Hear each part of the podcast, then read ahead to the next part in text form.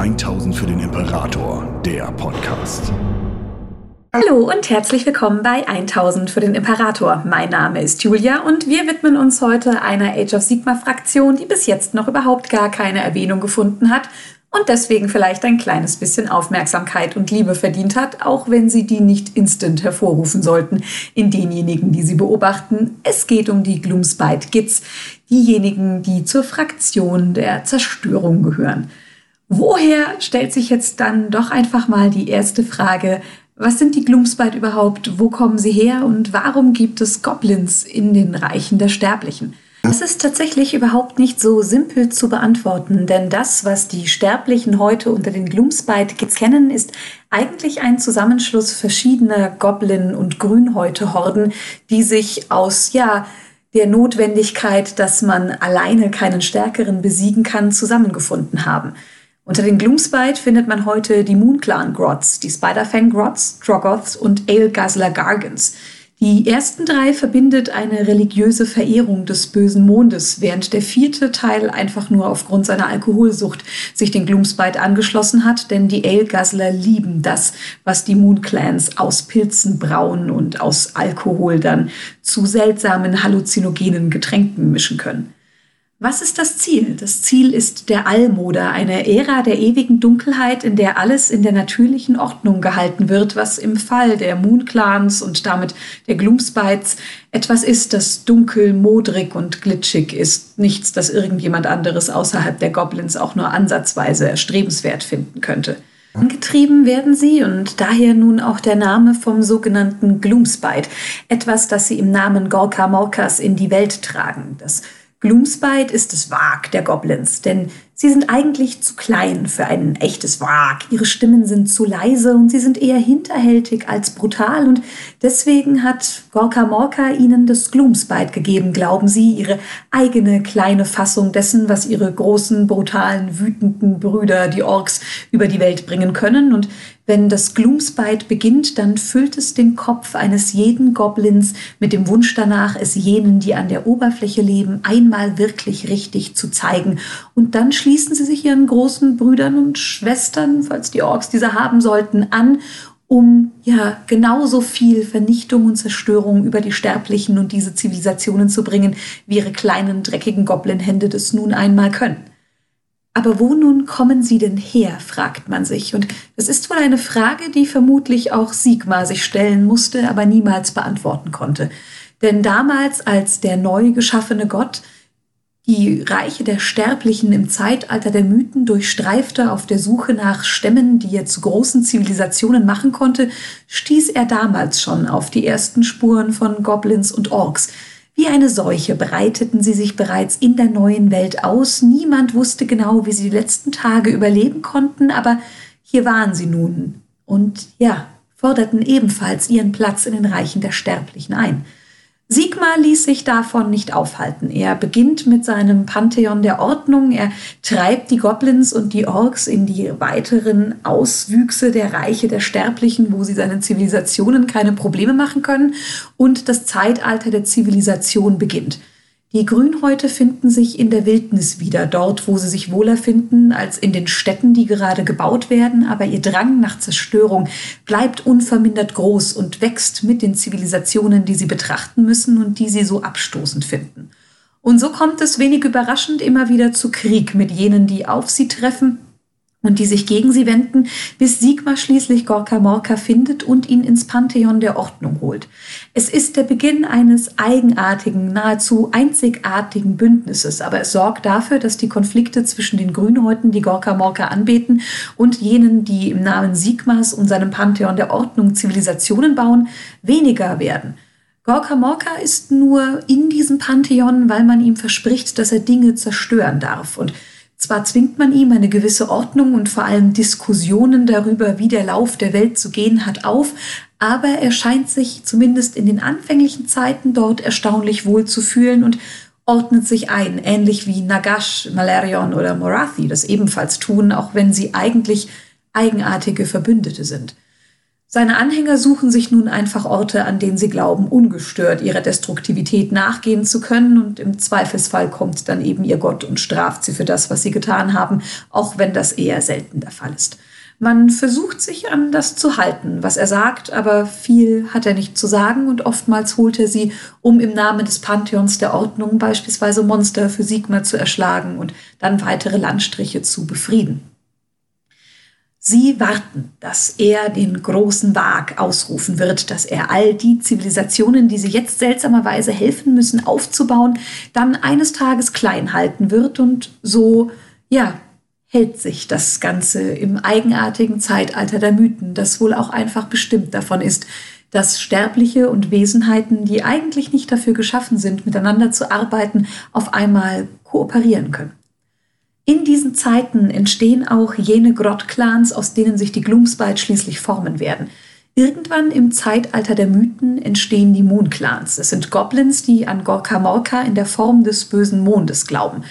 Es ist gar nicht so schwer für die Goblins oder auch andere Orks ungefähr alles als eine Inkarnation von Gorka Morka anzubeten. Denn solange nur irgendetwas in ihrer Umgebung eine Form annimmt, mit dem sie ihren Krieg gründen können und der ihnen auch nur irgendeine wie auch immer geartete Ausrede gibt, warum man Gewalt anwenden darf, dann ist es eine Form von Gorka Morka, die eben auf diese Art und Weise in die Welt getreten ist.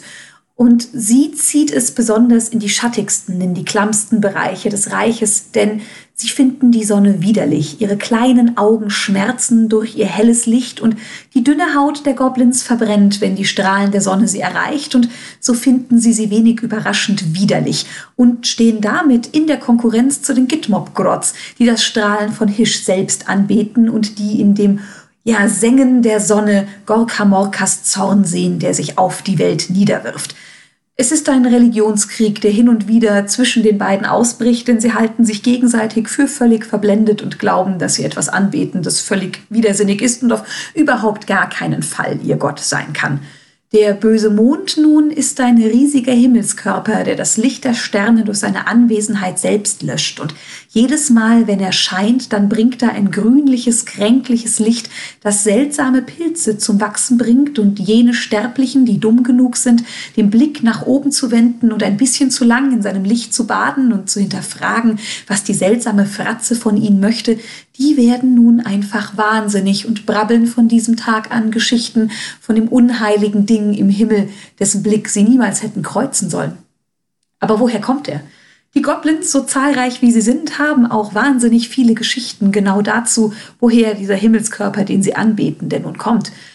Eine davon ist, dass Gorka Morka selbst im Zeitalter der Mythen den Mond gesehen haben soll und als er an ihm vorbeikam, riss der große Gott sein Maul auf und biss in ihn hinein. Der Mond jedoch selbst war derart hart, dass die Fänge von Gorka Morka nichts weiter tun konnten, als winzig kleine Einkerbungen in seine Oberfläche pressen, und danach brachen die Fänge ab und der Gott selbst brüllte vor Schmerz, während in die kleinen Kerben die Macht von Gorka Morka sickerte und der Mond so infiziert wurde und nunmehr ein himmlischer Avatar des Gottes selbst ist, der über allem scheint. Dies ist auch der Grund dafür, warum in diesen Clans kein Grott versuchen darf, den Mond zu essen, denn was Gorka Morka nicht schafft, können sie selbst nicht schaffen. In einer anderen Fassung sprang Gorka Morka in einen See, in dem eben jener Mond sich gespiegelt hatte, um ihn zu fressen.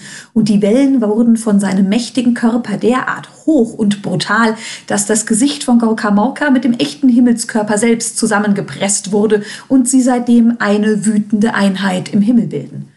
Andere glauben gar, dass ihr Gott auf einem großen Kriegsschiff in die Reiche der Sterblichen kam und er verließ dieses Kriegsschiff und das ist nun der böse Mond, immer noch erfüllt von dem, was der Gott für diese Welt möchte, immer noch erfüllt von seinem Drang nach Zerstörung und Krieg. Wo sie sich einig sind, ist die Geschichte, dass der böse Mond den Kopf des Gottdrachens Drakothion fast abgebissen haben soll und nur ein Wunder hat den widerlichen Drachen davor retten können, dass der Mond ihn selbst gefressen hat. Und dann gibt es noch jene, die glauben, dass der Mond sich gebildet hat aus all den Geistern der Schamanen, die jemals lebten und deren Seelen dann nach oben fuhren in den Himmel, um sich dort in einem großen, destruktiven Himmelskörper zu vereinigen. Den nun beten also die Moon-Clans in dieser Ausprägung an. Die Spider-Fang-Grots nun beten ebenfalls den bösen Mond an. Sie sind ähnlich wie die Moon Clans dem Licht gegenüber äußerst abgeneigt. Das liegt aber weniger daran, dass ihre winzig kleinen Augen das Licht nicht ertragen können oder zumindest damals, als sie sich in die Dunkelheit zurückzogen, damit kein Problem hatten, sondern es hängt mit ihrer Liebe zu Spinnen zusammen. Sie lieben diese achtbeinigen Kreaturen. Je schlimmer die Ausgeburten sind, desto besser ist es für sie. Sie hegen und pflegen sie. Sie nutzen sie als Reittiere, als Dinge, die man essen kann, aber auch als Mittel, um Halluzinogene und Gifte zu sammeln, die man gegen die Feinde einsetzen kann oder für eigene religiöse Riten. Und da diese Ausgeburten der Naturhölle es nun ebenfalls kalt und dunkel mögen, folgten ihnen die Spider-Fangs in den Untergrund. Und sie glauben, dass es einst eine riesige Spinne war, die den bösen Mond bilden wird. Sie glauben, dass diese Spinne Gorka Morka in den Fuß gebissen hat und dadurch bekam sie seine göttliche Macht und legte schließlich den bösen Mond, einen Sack aus Spinnenseide, in dem sich Abermillionen kleiner Spinnen befinden. Und eines Tages, wenn dann das Allmoder kommt, wird dieser Sack aufreißen und all diese kleinen Spinnen werden sich in die Welt ergießen und die Reiche der Sterblichen und ihre Zivilisation auffressen. Es ist wenig verwunderlich, dass die Moon Clan und Gitmob Grobs glauben, dass die Spider-Fangs völlig verrückt geworden sind und in diesen Momenten ihre religiösen Dispute völlig zur Seite legen können, um diese lächerliche Religion ja mit einem Nasenrümpfen zu bedenken und dann ihren Tag weiter zu beginnen. Was nun aber ist der böse Mond? Dort, wo jeder Moon-Clan glaubt, was er will und jeder Spider-Fang-Grotz eine eigene Idee über den Spinnensack hat, blicken natürlich auch andere Sterbliche nach oben und versuchen zu verstehen, was dieses widerliche Himmelsgestirn von ihnen möchte. Sie glauben vielleicht nicht die Geschichten, aber sie müssen anerkennen, dass Einfluss und Macht, die der Himmelskörper bildet, mehr als real sind und man sich damit auseinandersetzen muss. Der Himmelskörper, der böse Mond, der er ist, schafft es, die Goblins und ihre Verbündeten an die Oberfläche zu zwingen, eben insbesondere während des bereits erwähnten Gloomspites. Er selbst ist kein richtiger Himmelskörper, kein echter Stern, wenn man vor allem die Seraphon fragt, die ihn besonders verabscheuen. Denn er hat keinen berechenbaren Kurs, er hat keine sinnvollen Bewegungen. Vielmehr ist es ein Stern, der in einer wilden Bahn voller Zerstörung und Wut über den Himmel turnt und damit auch immer wieder ein Problem für Sternleser und Propheten bildet.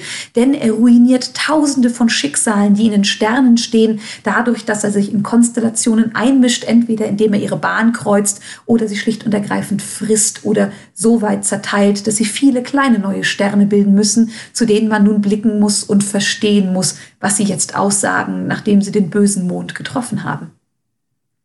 Und nicht nur das, wie er wandelt, ist ohne Sinn und Verstand, sondern auch der Mond und seine Form selbst. Manchmal ist er nur eine kleine Sichel, ab und zu aber ein gesamter Vollmond, der den ganzen Himmel frisst und kein anderes Licht zulässt als das eigene widerliche, grünliche, das derartig schlimme Dinge für die Welt hervorbringt.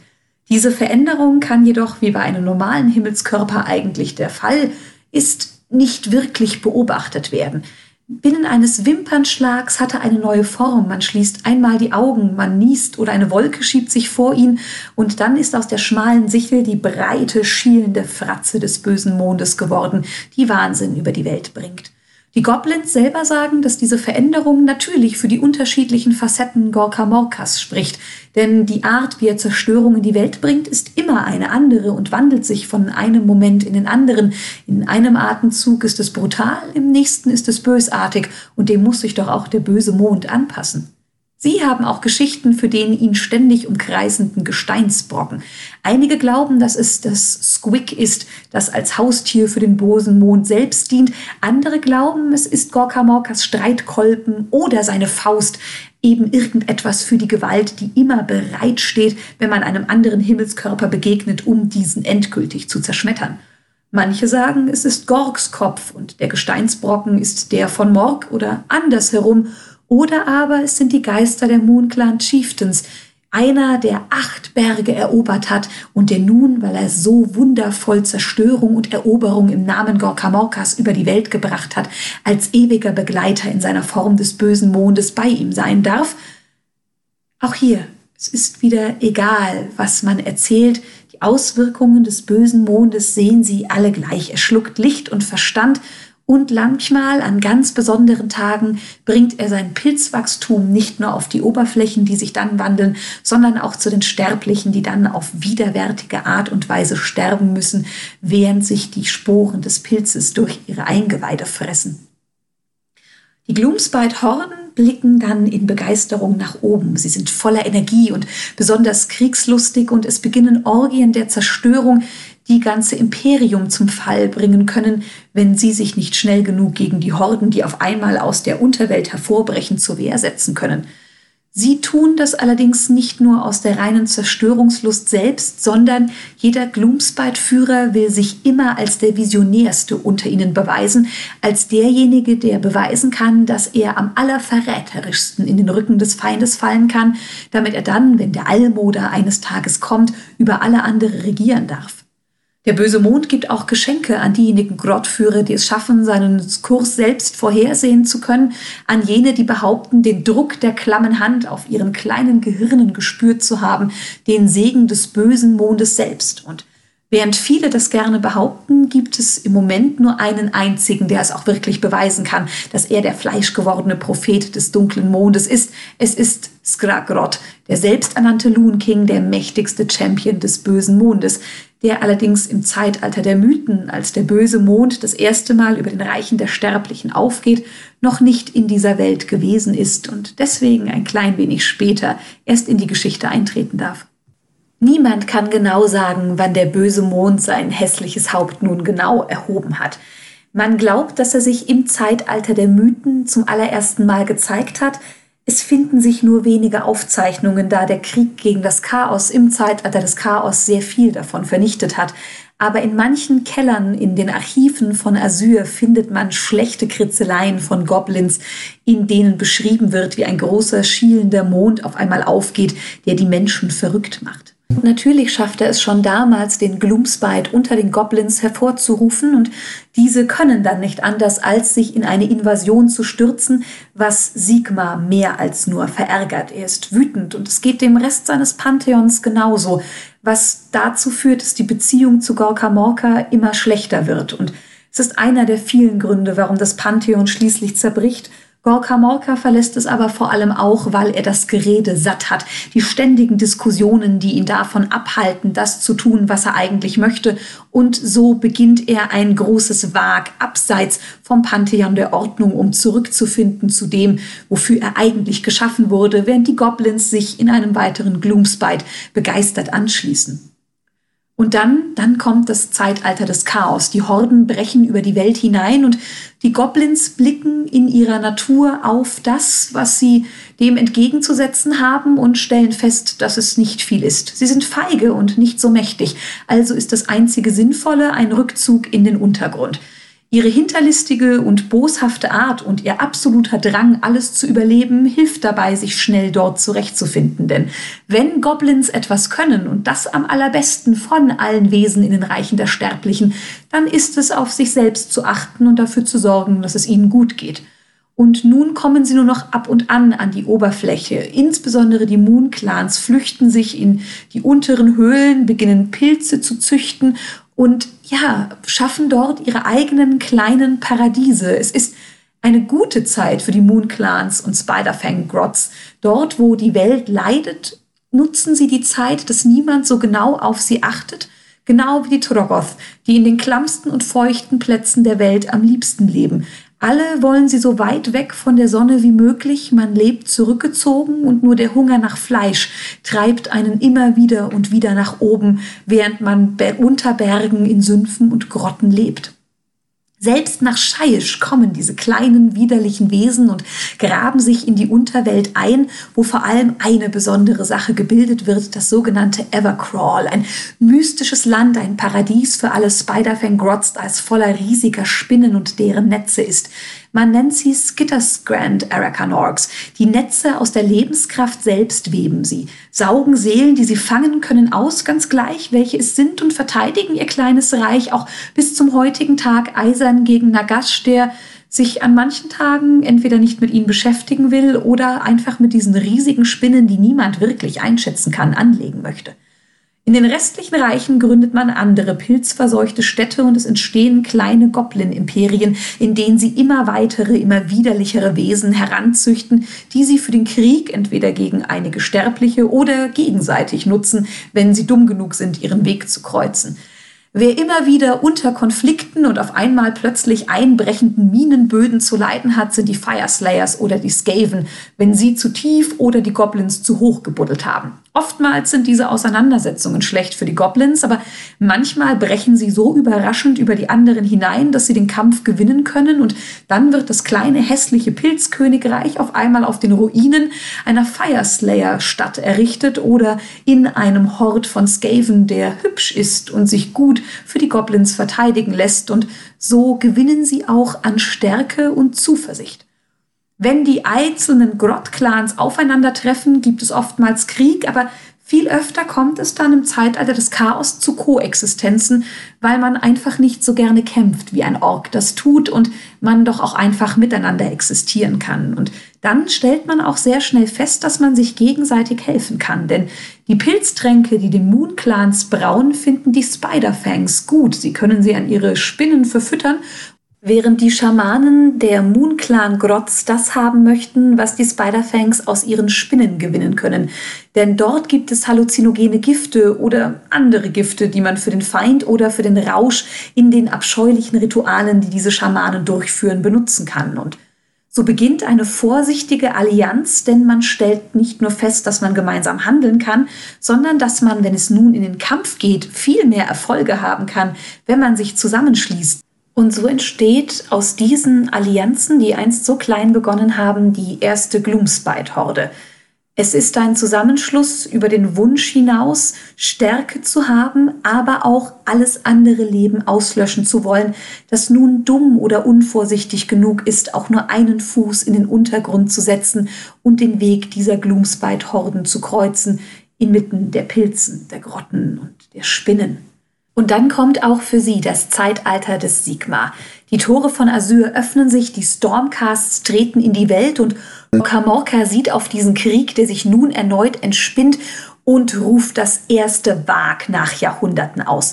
Die Gloomspite folgen ihm nach oben und sind nun aufgrund ihrer neu gefundenen Stärke tatsächlich mit einem Mal eine Armee, mit der man noch viel mehr rechnen muss.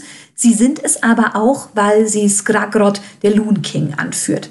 Niemand weiß genau, woher er kommt, und jene, die vielleicht wussten, woher der Loon King kommen könnte, die hat er einfach verschwinden lassen, da er diese Geschichte nicht ans Licht des Tages bringen lassen will. Das erste Mal, als man von ihm hört, ist, als er sich zusammen mit einer Gloomspite-Horde aus der Erde von Ayadar bricht, im Reich von Shamon, dem Reich des Metalls.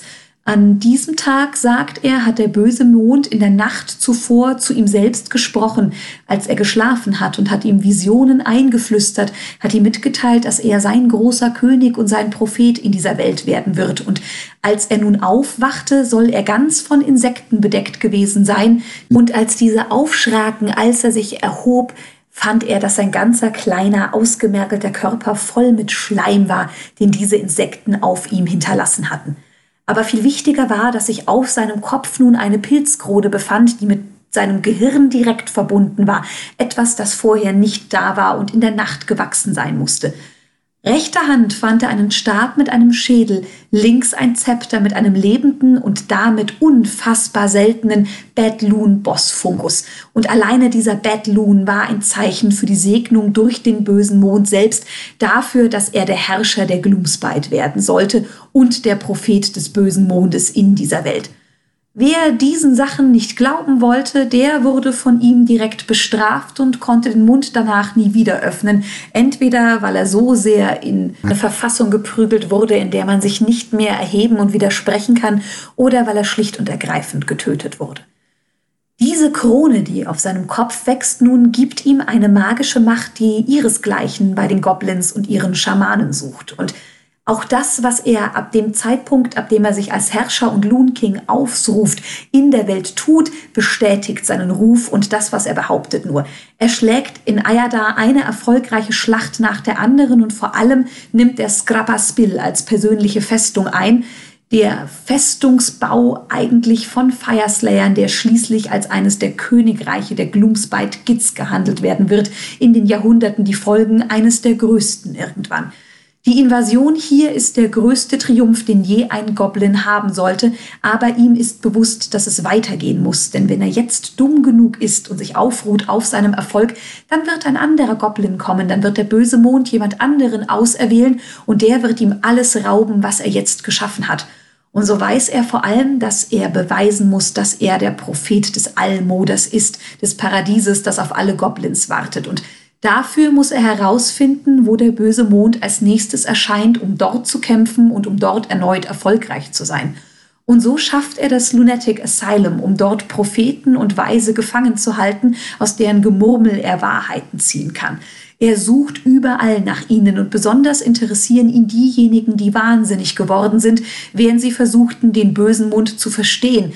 Er lässt sie verschleppen, manchmal durch seine Gloomspite, an manchen Tagen, wenn es ihm möglich ist, kommt er selbst, um seine Opfer zu holen und entweder schleppt er sie dann selbst nach Skrabaspil oder seine treuen Gefolgsleute werfen sie in Ketten vor seinen Thron. Und dort trifft sie alle der gleiche Fluch. Der Loon King tippt dreimal mit seinem Stab gegen ihren Kopf und dann schwillt jeder Seher an. Er beginnt zu zucken, das Fleisch wird weiß, sie bekommen einen violetten Kopf, schwillen weiter an, bis sie ihre Transformation abgeschlossen haben und vor dem Loon King ein weiterer großer Pilz steht, der nur noch den Mund des Sterblichen hat, aus dem ewig heraus gemurmelt wird. Und aus jedem Murmeln liest er nun heraus, wo der böse Mond als nächstes sein könnte.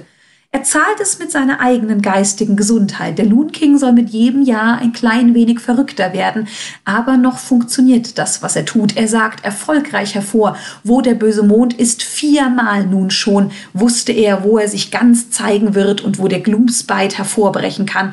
Und jedes Mal gab es einen Sieg für seine Horden. Und mit jeder Nacht, die nun vergeht, folgen ihm weitere Grotz. Und immer mehr glauben daran, dass der Loon King es ist, der sie in die ewige Dunkelheit des Allmoder und den Zustand der Welt führen wird, wie sie eigentlich sein sollte. Und dann nun bäumt sich Nagash auf. Das Nekrobeben kommt. Der große Nekromant mag sich zwar nicht sonderlich viel für die Goblins interessieren, denn im Gegensatz zu Sigma haben sie ihm keine Seelen gestohlen. Im Gegensatz zu den Elfgöttern halten sie ihm nicht Seelen, die Slanisch und die anderen Chaosgötter verschlungen haben könnten, vor, aber er mag sie dennoch nicht. Nur spüren sie, was passiert. Sie merken, dass eine Dunkelheit kommt und der böse Mond spürt ebenfalls, was dort an Magie in Scheisch gewirkt wird und so beginnen sie sich auf das, was kommt, vorzubereiten. Die Schamanen fressen einen Pilz nach dem anderen, werfen sich in Visionen, um zu verstehen, welchem Krieg sie sich entgegensehen könnten. Und es bilden sich auch von Seiten der Orks aus immer mehr Armeen. Und schließlich ist es eine große, gigantische Armee aus Grünhäuten, die sich in ihrem Wahn bis Nagashizar selbst schlägt. Und Sie hätten es fast schaffen können, Nagashs Plan zu verhindern, wären sie nur etwas zielgerichteter gewesen, hätten sie ihren Drang nach Zerstörung nicht auch gegen jene Truppen gewidmet, die ebenfalls das gleiche Ziel verfolgten, nur leider eben nicht Teil des WAG sind. Die Gloomspites sind ebenfalls dabei, aber es sind weitaus weniger, denn sie wollen sich immer noch nicht zwingend in einem offenen Krieg zeigen, gerade wenn es in seltsamen Landen wie Shaiish passiert, aber nichtsdestotrotz leisten sie ihren Beitrag, indem sie den Feind dort, wo es nur irgendwie geht, in den Rücken fällt. Und Sie schaffen es sogar, sich teilweise mit den Stormcast Eternals anzulegen, Feinden, denen sie vorher vielleicht aus dem Weg gegangen wären, aber jetzt, wo der böse Mond immer höher steigt, kann man sich auch derartigen großen Sachen widmen und es kommt zu Siegen, die wohl für die Gloomspite genauso überraschend sind, wie es für die Stormcast Eternals selbst ist. Vor allem trifft es Celestrius, eine Stadt, die von den Celestial Lions beschützt wird, wo die Gloomspites an einem Tag auf einmal durch den Boden brechen und sie angreifen und dort tatsächlich auch gewinnen. Sie hinterlassen nichts weiter als eine pilzüberwachsene Ruine, wo eigentlich einst eine wunderschöne Stadt bewacht von den Stormcast Eternals stand.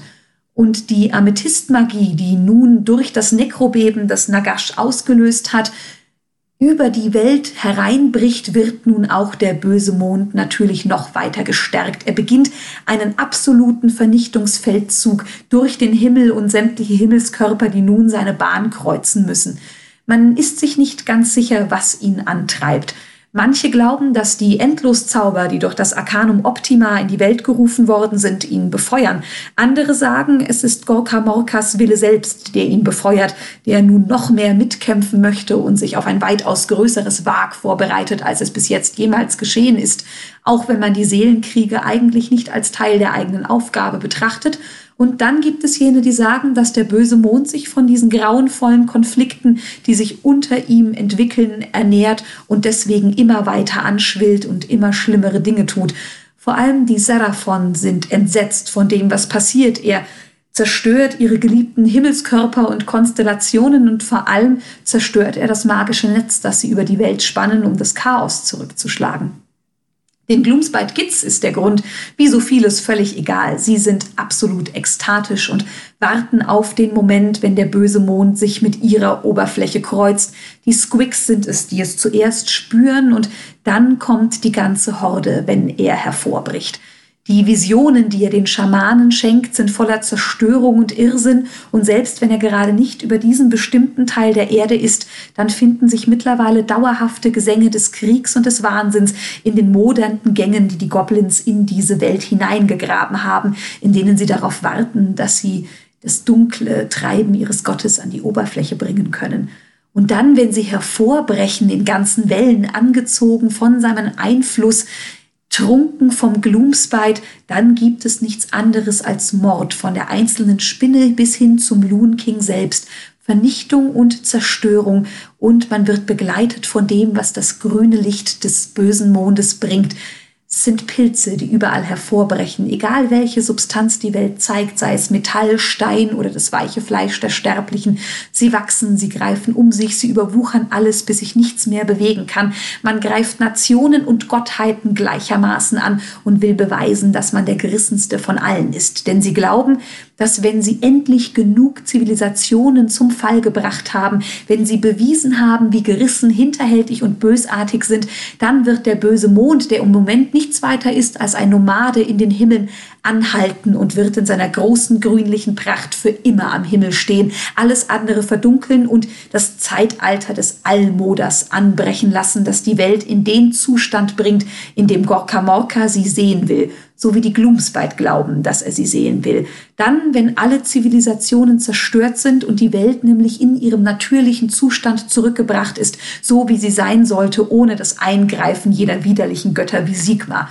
Die Gloomspite glauben an eine Welt, die dunkel und schattig ist, widerlich und voller Pilze. Es sollte eine einzige gigantische Höhle sein, in der Wälder und Gestrüpp unkontrolliert wächst, in dem totes Holz neben Lebenden ist, in dem kleine Kreaturen spinnen gleichermaßen wie Schnecken und alles andere widerlich vor sich hin wachsen können, ein Kräuchen und Fleuchen, das niemand kontrollieren kann, in dem Berge sind, die vielleicht noch ein bisschen vor sich hin wachsen und die in ihrem Inneren Höhlen ausbilden, die niemals ein Sterblicher, der der Ordnung anheimgefallen ist, wird erforschen können.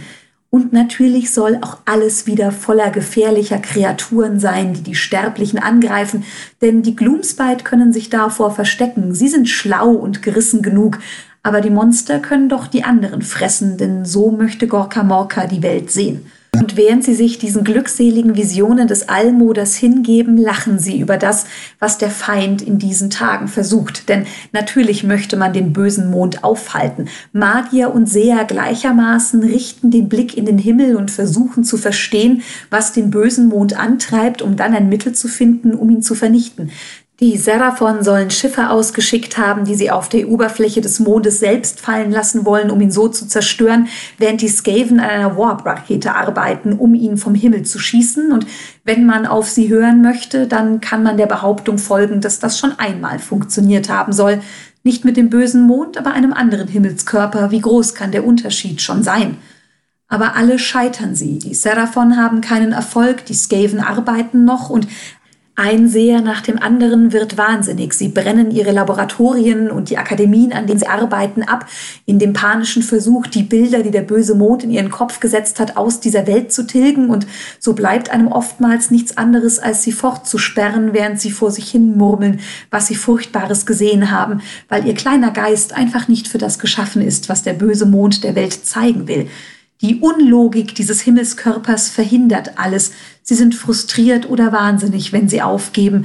Und er, er strahlt und scheint. Er schickt den Gloomspite eins ums andere Mal in die Welt und die Goblins erheben sich in einer Welle um die andere und es scheint, als wäre vielleicht doch die Zeit des ewigen Gloomspite angebrochen, als wäre das Almoder gar nicht mehr so weit fern, wenn der böse Mond nur noch eine oder zwei Nächte scheint, drei oder vier. Und dann ist auch diese Folge von Age of Sigma erklärt vorbei. Wir verlassen die Gloomspite Gits, schauen einmal, wo unser Weg sie vermutlich unvermeidlich erneut kreuzt mit Pilzgebräu und Spinnen. Und mir bleibt wieder nichts anderes übrig, als euch einen ganz fabelhaften Tag zu wünschen. Und wir hören uns dann einfach nächste Woche wieder. Bis dann! 1000 für den Imperator, der Podcast. Besucht uns auf YouTube für die neuesten Beiträge, Videos und Battle Reports. 1000 für den Imperator ist ein inoffizielles Fanprojekt und wird in keiner Weise von Games Workshop unterstützt.